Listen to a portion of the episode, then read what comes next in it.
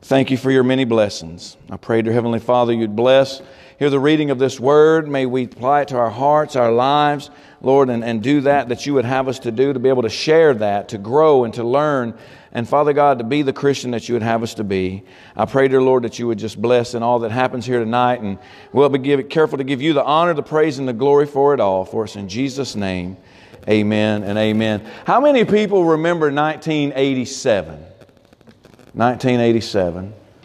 1987. I see some hands go up. How many people was born during 1987? Yeah. Alive. How was alive? How many people was alive during night? That was in the phrasing, right? It's all in the phrasing. Wow. In 1987, the McKameys, uh, a gospel group, sang a song, and the name of the song was "We're Getting Used to the Dark." Now, I think about that song when, when, I, when God laid this on my heart. That song, written in 1987, had a powerful, powerful uh, outreach that, you know, we're getting used to the dark. The things that were going on in the world at that time, we were starting to get used to those things. And now here we fast forward to, to uh, 2018. 2018, I'd say almost we're already gotten used to the dark. As Christians and as churches, we see across our, land have gotten used to the dark. Many serious questions I would ask about the role of the church today that the church is playing as I see all the things that are happening in our communities, all the things that are going on in the world. You kind of sit back and you say, What is the church doing? What is the church? The purpose of the church? We know the purpose of the church spreading the gospel, going out, preaching and teaching, edifying the saints, all the things that we're called to do. But we don't see that a lot. And I begin to wonder and I begin to think about the great danger that we all face now as a world because of getting used to the dark. Now, if we were to turn off all the lights in this room, and maybe those two windows weren't back there on the door. We were to turn off every light in this room, or maybe you've done this at your house. You ever been in your bedroom with all the doors closed and it's nighttime, it's, it's past bedtime, we'll say, and you flip off that light, and, and the lights in my bedroom kind of just gradually go out now. But once they go out, it's dark. In a lot of ways, it's pitch black. I believe in sometimes I've turned that light off and it's darker in my room than it is outside at night.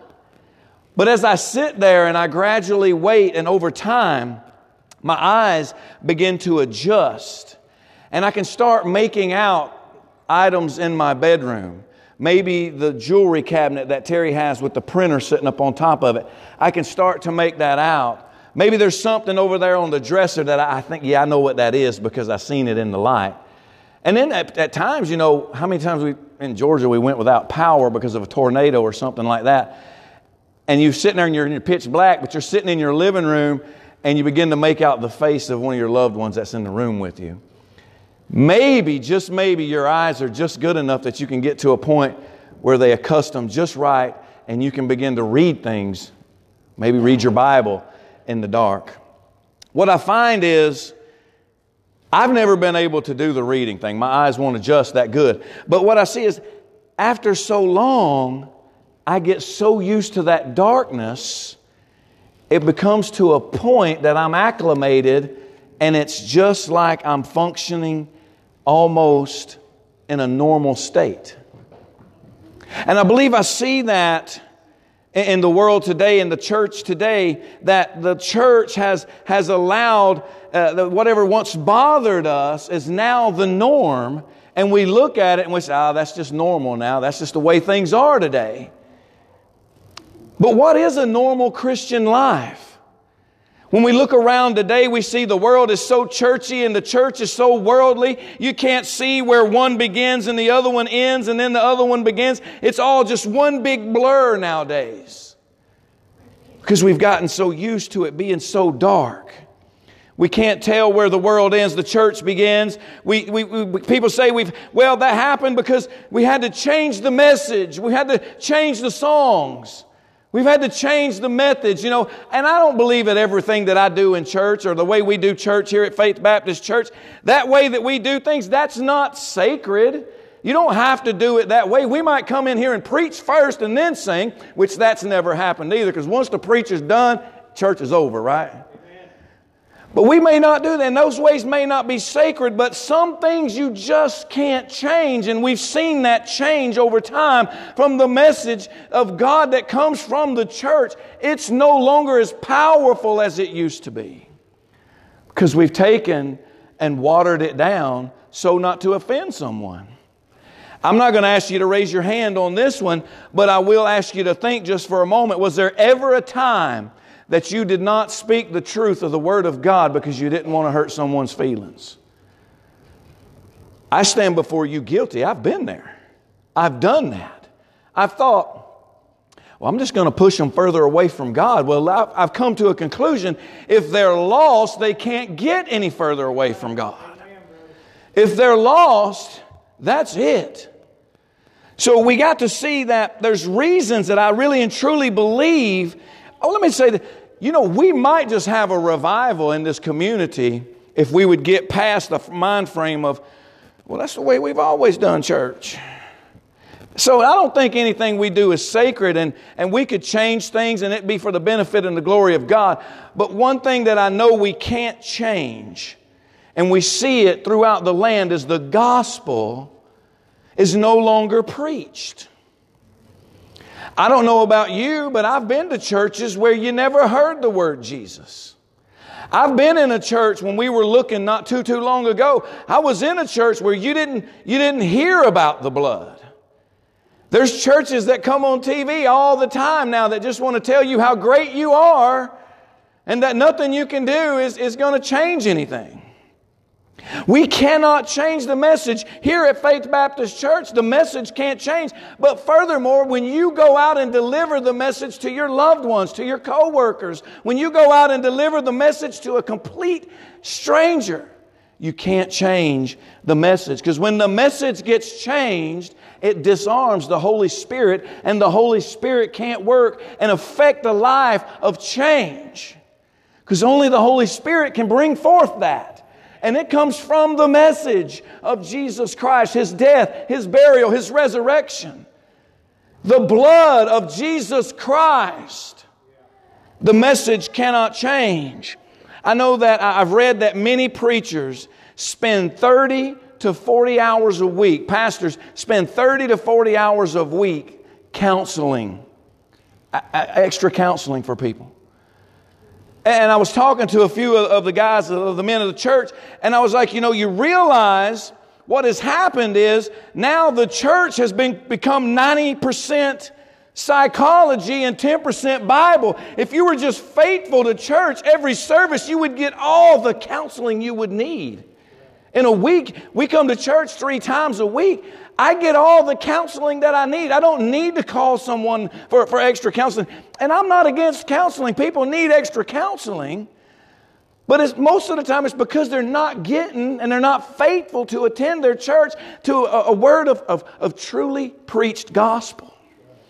When we see the churches that are overflowing, we see churches that are overflowing, and I'm not, I'm not ditching on mega churches. I wish we had 400 people here tonight.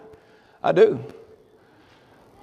But I'm not going to change the message so that we can have 400 people in here. I'm not going to change the message, and I know you're not either, but in the world, we see that if we're not careful, we can be tempted as we get used to the dark. I know I'm not alone in thinking from time to time that, oh man, Things just ain't going to change. It's going to keep getting worse. There's nothing I can do. Here we go. I, I guess I'm just going to have to deal with it. It is what it is. How many people said that last week? It is what it is. See, what's where we get in? We're getting used to the dark. Even just a small phrase of it is what it is kind of is a tell all about where we are. And we're getting used to this darkness. Preaching is definitely a tool, the tool that God gave to get the gospel out. And through preaching, hearts and, and souls are convicted. The Holy Spirit is able to move and it's effective, but the gospel message must not change. Satan, I, I, I will tell you, Satan delights in today's churches because they are, like I said, 90% psychology, 10% Bible. And Satan delights in that. Not only has, has the gospel been failed to be preached, but you think about the songs that are, that are out there today.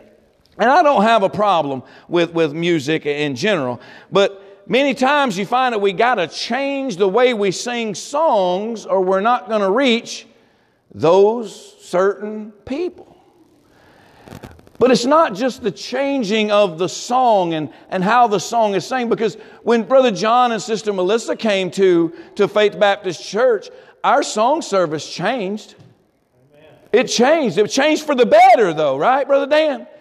It changed for the better. I was used to singing Amazing Grace. Amazing Grace. We don't sing it like that no more.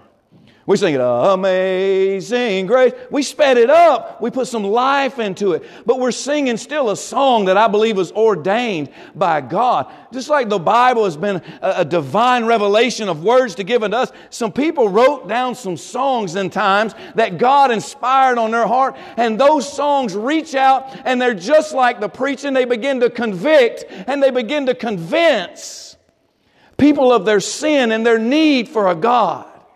I heard a preacher one time call today's music, and I giggled. I'm going to go ahead and tell you. I giggled. He called them 7 11 songs. Songs with seven words you sing 11 times. And I giggled. I really giggled. And, and, you know, but there's no, I'm not saying there's no, but there's rarely any effectiveness that comes from a song with seven words you repeat 11 times. When you get into the old ship of Zions and I've never been sorry's and amazing graces, those books, you flip through that book in the like 1900s and 1800s, and you think of a time when people called out on God. Because, you know, I, I hear my daddy tell stories about the church when he was growing up that you would hear the church seem like from miles away. Or you would hear, even from miles over the road, somebody praying in their house. People truly called on God. They didn't have a watered down uh, religion, a watered down Christian, a watered down faith. What they had was a true faith, a true calling in God, and they may have been singing those songs. Many of you may remember your mother or your grandmother or grandfather singing those songs as you were a child. And those songs are still around today. The songs should be just as convicting and convincing as the preached word. And I'm saying new songs, they're not bad, they're not unscriptural. It doesn't mean that they don't have their place. What I'm saying is, is it must be full of the gospel. It must be full of the gospel.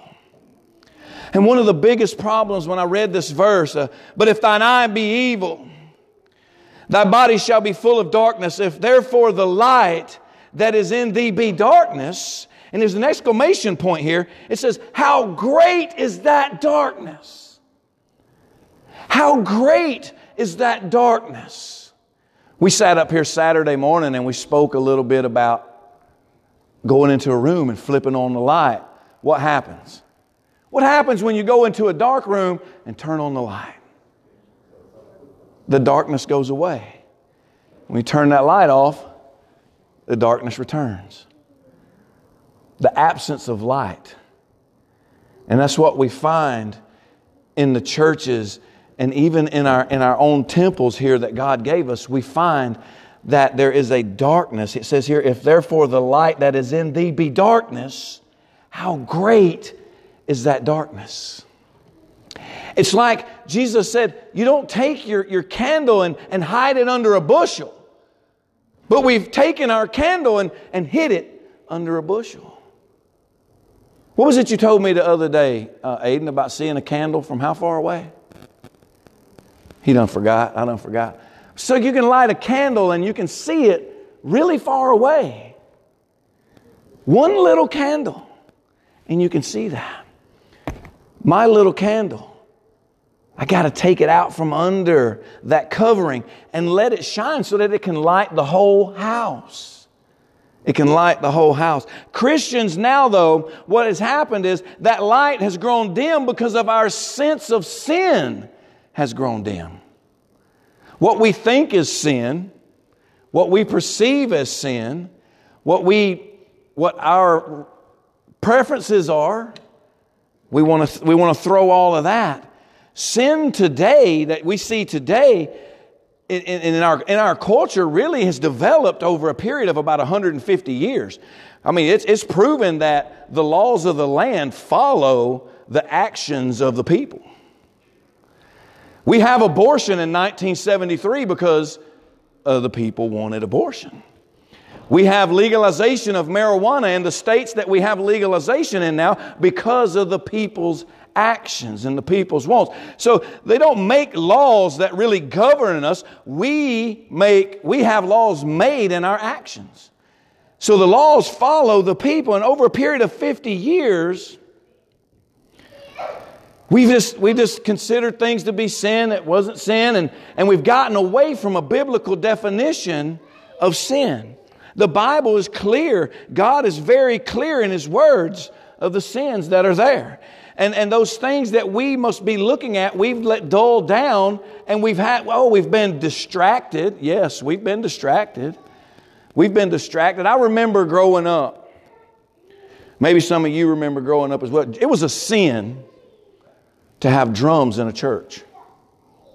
Anybody know that? It really wasn't. It was a preference of a pastor or a preference of a board of people on the church. There doesn't, There's no sin in drums. But what you see is we've taken things and we've been dulled down over little things, and now our sense of sin over greater things because well, it's still on the law books in most states that adultery is a punishable crime. Does anybody ever get punished for it? Nobody ever gets a lot. You don't ever read in the Bartow Blotter, such and such arrested on account of adultery. But the things that we see in the Bible, those things have been said, that's not sin anymore. But we're going to make having drums in the church sin. Again, world and church can't tell where one ends and one where, where the other begins. Many people, it's based on their preferences, maybe even their grandma's preferences. I mean, we get a lot of sin that's passed down from grandma and grandpa. I'll tell you the story again of the, the young lady. I mean, she, was, she wanted to learn how to cook grandma's ham. And she said, Mama, I want to learn how to cook grandma's ham. So they pick it up and they cut this chunk of it off and they set it over to the side. And they put this pan in the oven and they cook it. While they're cooking, the daughter, she's like, Mama, why'd we cut that piece off? She said, uh, You'll have to ask your grandma. That's the way she taught me to do it. She taught me to cut it off and we get rid of that part. Okay, well, Grandma, why do we do that? Well, that's how your great grandmother taught me how to do it. Let's call her. So call up great grandma. And great grandma says we didn't have an oven big enough to put the whole ham in, so we had to cut a piece of it off and set it off to the side. That's how those things get passed down. Now we got ovens that you can put a full meal in, but we still got people cutting chunks off and setting it over to the side. Our sense of sin has been diminished by the darkness. We've allowed the darkness to creep in, and we've allowed, well, no wonder now, I think, no wonder the world has this, this profound and, and weird look when you say you're a believer. Because they're saying, a believer in what? Just what do you believe in? I can't see what you believe in. And that's where we need our sense of sin to be sharpened. Those things that we, we think are sin, to go to the Bible. And let's not focus on our preferences. Let's focus on what the Scripture actually says. There's an issue of right and wrong, and it's gotten very murky. It's gotten very murky. The world can't through us Christians, the world just can't see. I just can't pick out what's right and what's wrong. The darkness has crept in. And we as Christians are getting used to the dark, and we got to be careful See, the world now, they don't have a clear understanding of what is Bible and what is not. And, and, you know, I chalk it up to, to schisms, I guess you would. You have this church that believes this, and this, then we got this denomination and this denomination, all because they had a little difference of, of what the Bible says when the Bible's clear. The Bible's clear from the front to the back. We'll get to 2 Peter 1 and 20 in just a minute. It's clear from front to back. One thing I'm very proud of is when we go and we work out in the community, we work alongside with others. And there is no I am Methodist or I am Presbyterian or I am Baptist. There is, here's Jesus. I want to share him with you. Because the doctrine of salvation is but one, and that's through Jesus Christ.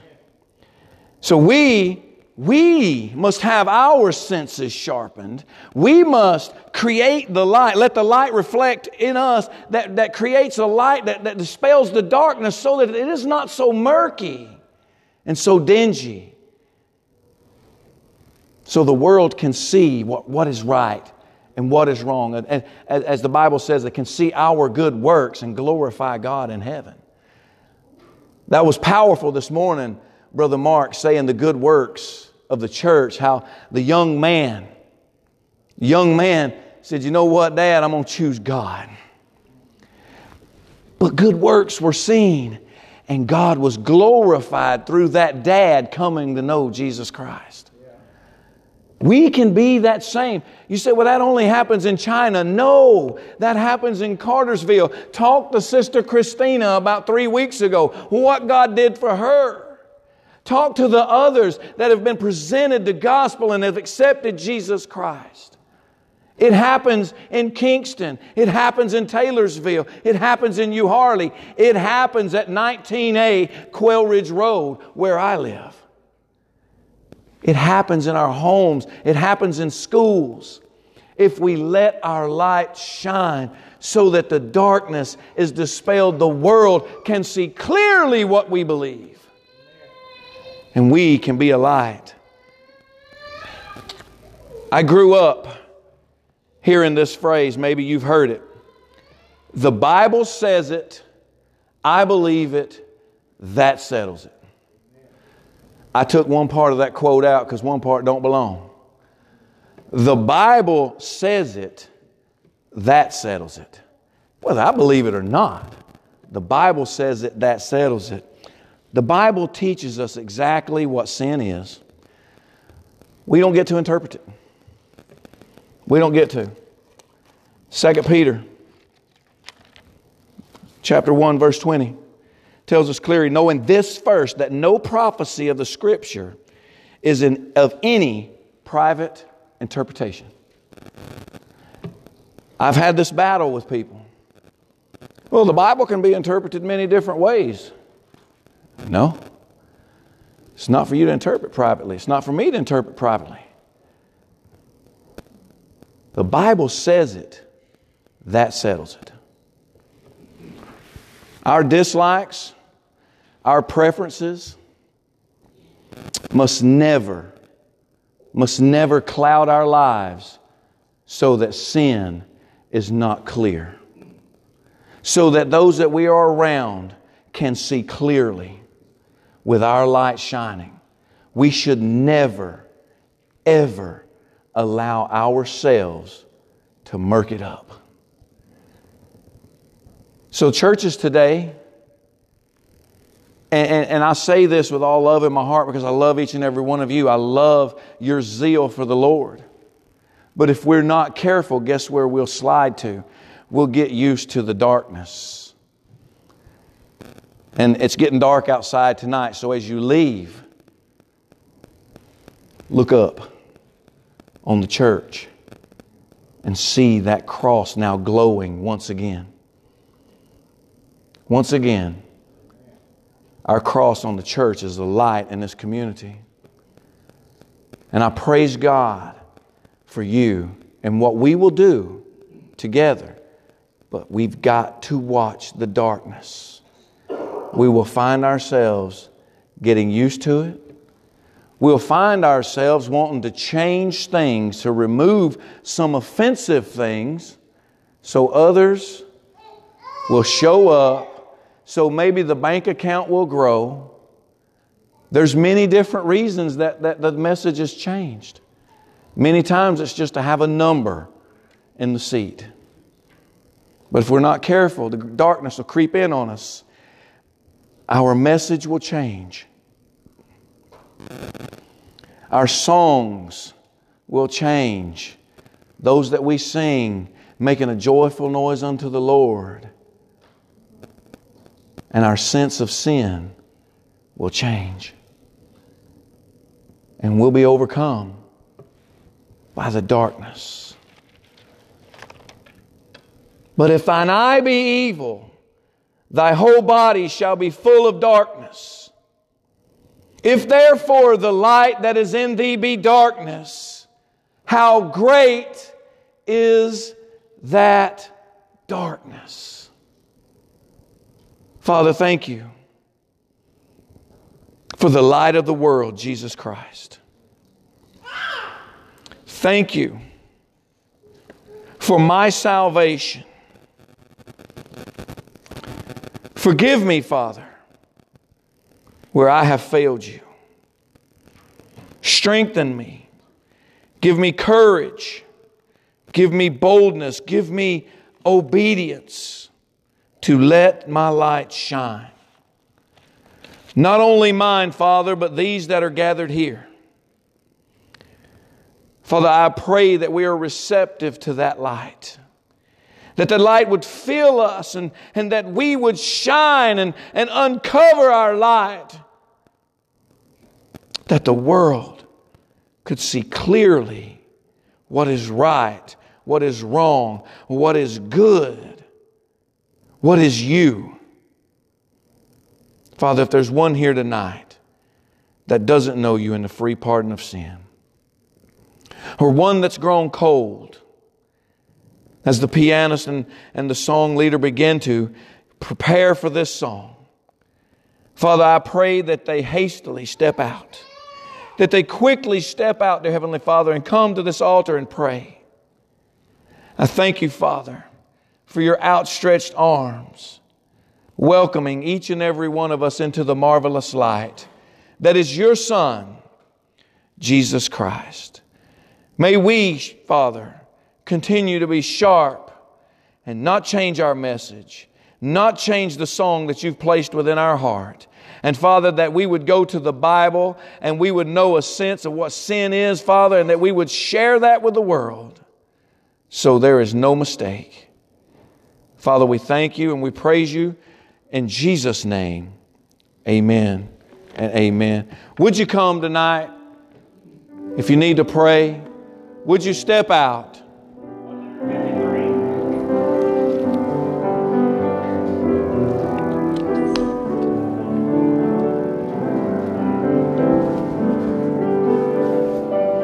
Would you come?